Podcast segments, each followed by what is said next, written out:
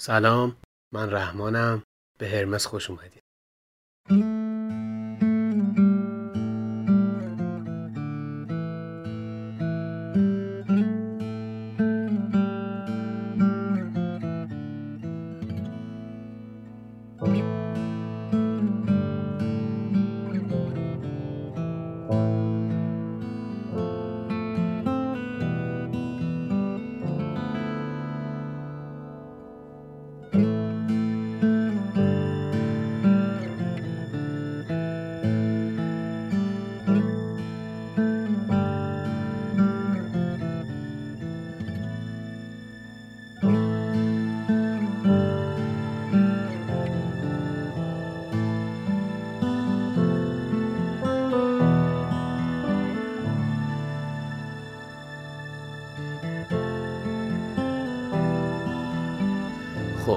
حقیقتا خیلی خوشحالم از اینکه بالاخره تصمیم گرفتم که پادکست خودم رو راه اندازی کنم.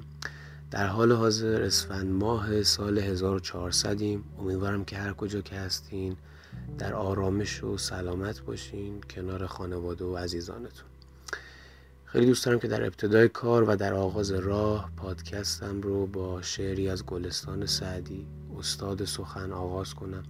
به این خاطر که اساس پادکست سخن و سخنوریه. اگرچه پیش خردمند خاموشی ادب است به وقت مسلحت آن به که در سخن کوشی. دو چیز تیره عقل است دم فرو بستن به وقت گفتن و گفتن به وقت خاموشی.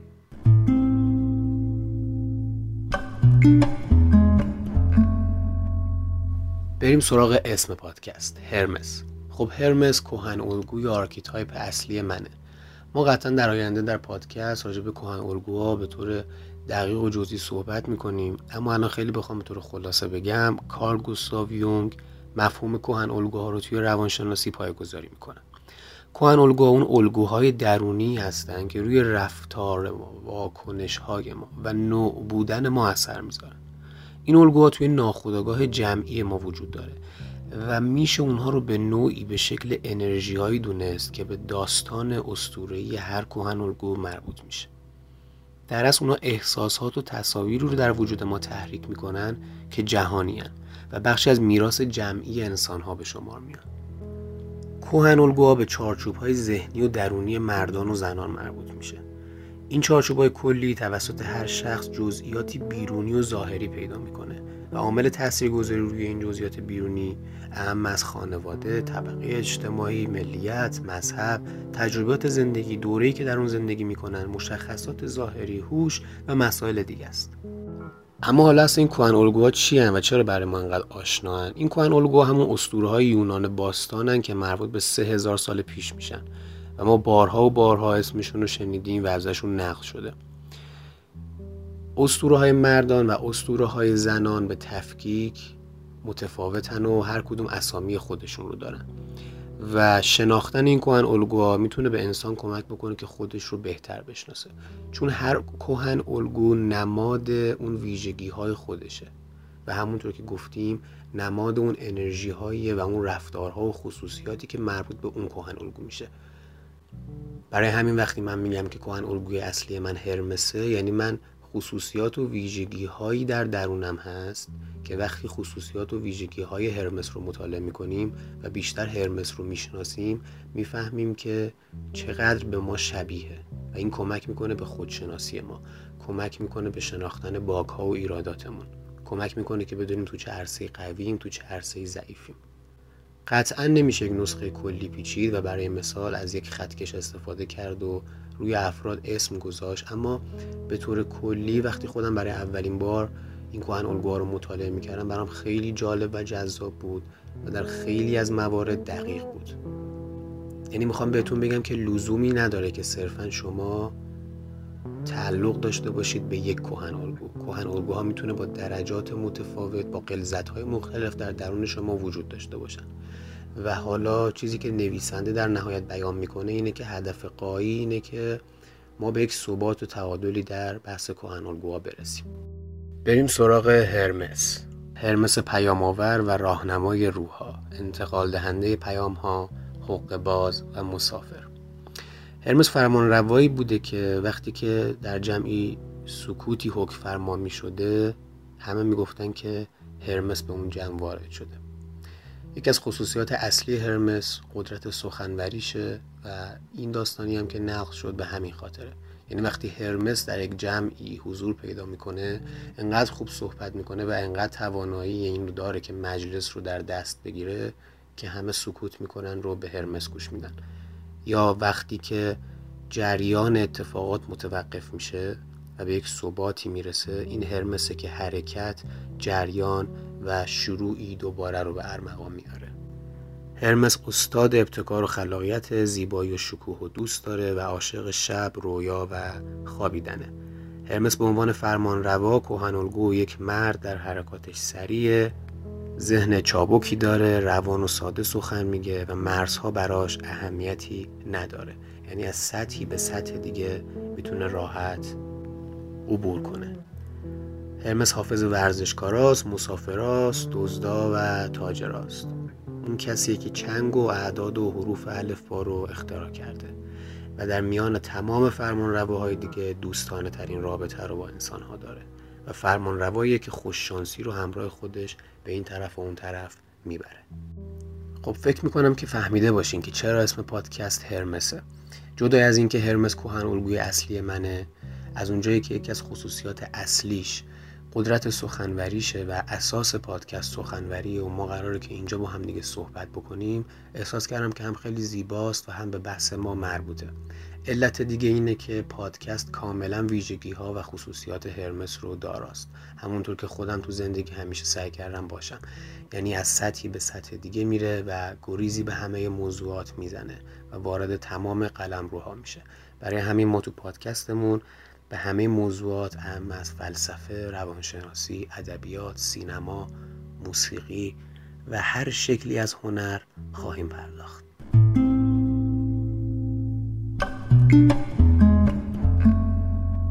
اما بریم سراغ پادکست. پادکست کتاب محوره یعنی من بر اساس سلیقه خودم و اهدافی که در ذهن دارم کتابهایی رو انتخاب می‌کنم و به نقد و تحلیل و بررسیشون می‌پردازم خیلی دوست داشتم که توضیح بیشتری بدم اما احساس کردم که کار شروع بشه و باهاش مواجه بشین خیلی بهتره تا اینکه بخوام راجع به تمام جزئیات صحبت بکنم.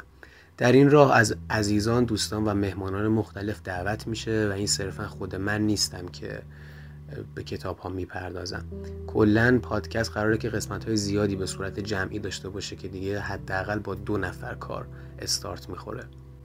به این خاطر که معتقدم که دیالوگ همیشه خیلی جذابتر از مونولوگه و وقتی که یک گفتمانی شکل می‌گیره برای مخاطب این جذابتر و شیرینتره و کمتر خسته کننده است. از طرفی موضوعات از زاویه دید افراد مختلف بررسی میشه و صرفا از جانب من نخواهد بود. اما چرا این کارو می‌کنم و چرا تصمیم دارم که روی کرده پادکست بدین شکل باشه؟ ببینید ما هر موضوعی رو که انتخاب کنیم راجبش صحبت بکنیم هم از تنهایی، درد، رنج، ملال، عشق و هر موضوع دیگه اینها به نظر من موضوعاتی بی پایانن یعنی نقطه آغاز و پایان مشخصی ندارن. چند ساعت راجع به مقوله مثل تنهایی باید صحبت بکنیم که کافی باشه. چقدر باید راجع به درد صحبت بکنیم که بس باشه و همه موضوعاتش رو کاور بکنه. اما وقتی ما بر اساس کتاب پیش میریم خب از یه طرف کتاب معرفی میشه تحلیل میشه و به اصطلاح کتاب رو میجوییم پروندهش بسته میشه می‌ذاریم کنار. از طرف دیگه هر کتاب بسته به ویژگی هاش موضوعات مختلفی رو شامل میشه. حالا یک کتاب 5 تا موضوع یک کتاب 10 تا موضوع. این خوبیش چیه؟ برای مثال اگه ما 10 تا کتاب رو کار کنیم ممکنه که در خلال بررسی این 10 تا کتاب به 50 تا موضوع پرداخته باشیم. حالا این 50 تا موضوع احتمالش خیلی میره بالا که موضوعات تکراری باشن. برای مثال از این 50 تا موضوع ما 10 بار به مقوله مثل مقوله تنهایی پرداختیم. اما خوبی این کار چیه؟ اگر ما ده بار راجع به تنهایی صحبت کردیم با ده نگاه متفاوت بوده. چرا که ده نویسنده مختلف راجع به صحبت کردن. با قلم های متفاوت با زاویه دیدهای مختلف. این نه تنها خسته کننده نیست بلکه از طرفی به ما این اجازه رو میده که هر چقدر که می‌خوایم راجع به موضوعات و مقوله های مختلف صحبت بکنیم و به نظر من هر چقدر که ما دقیق تر بشیم و با دیدگاه های مختلف آشنا بشیم ممکن اصلا آموخته های قبلیمون به چالش کشیده بشه. و این باعث میشه که ما آدم دقیق تری بشیم و ذهنمون تیزتر بشه و عقیده من خروجی کار خروجی مطلوب تری خواهد بود. و بعد از مدت زمانی ما انقدر موضوعات مختلف و دیدگاه های مختلف رو بررسی کردیم که حالا به راحتی می‌تونیم در جمعبندی تمام اونها دیدگاه اصلی خودمون رو در زندگی انتخاب بکنیم و بر اساس اون پیش بریم. در کنار بحث کتاب هم به کارها و مقوله های دیگه هم می‌پردازیم که باز ترجیح میدم موقعی که منتشر شد باش مواجه بشین. پادکست شامل یک روش، یک هدف و یک روی کرد نخواهد بود و یک پکیج کلی از مباحث مختلف و روی کردهای مختلف و راه های متفاوت.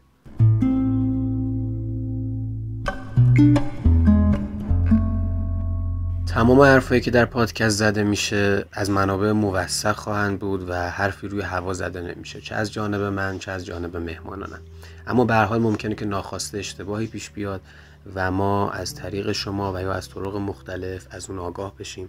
بدون هیچ ترس و عبایی میایم میگیم که ما اشتباه کردیم و چه خوب که اشتباه کردیم که متوجه اشتباهمون بشیم. و الان داریم تصحیحش می‌کنیم. به همین خاطر تک تک نظرات شما برای من مهمه و دلم می‌خواد که در چارچوب ادب و احترام به سازنده ترین شکل ممکن ما رو نقد کنید که رفته رفته ایرادات برطرف بشه و نتیجه مطلوب تری از کار بگیریم. در انتها بگم که اصلی ترین سرمایه هر پادکست مخاطبانشن و بقیده من مهمترین متاع زندگی زمانه. دلم می‌خواد بدونید که از این موضوع آگاه هم و برای زمانتون احترام قائلم. به همین خاطر تمام تلاشم رو می‌کنم که ایدال ترین شکل کار رو داشته باشیم و ممنونم که اعتماد می‌کنید و زمانتون رو در اختیار من قرار می‌دید. برای همتون سلامتی و آرامش می‌خوام. این بود از مقدمه و دیباچه پادکست هرمس. هرمس رو بدون هیچ پیشوند و پسوندی کافیه که به انگلیسی و فارسی سرچ کنید و ما رو دنبال کنید. فعلا خداحافظ.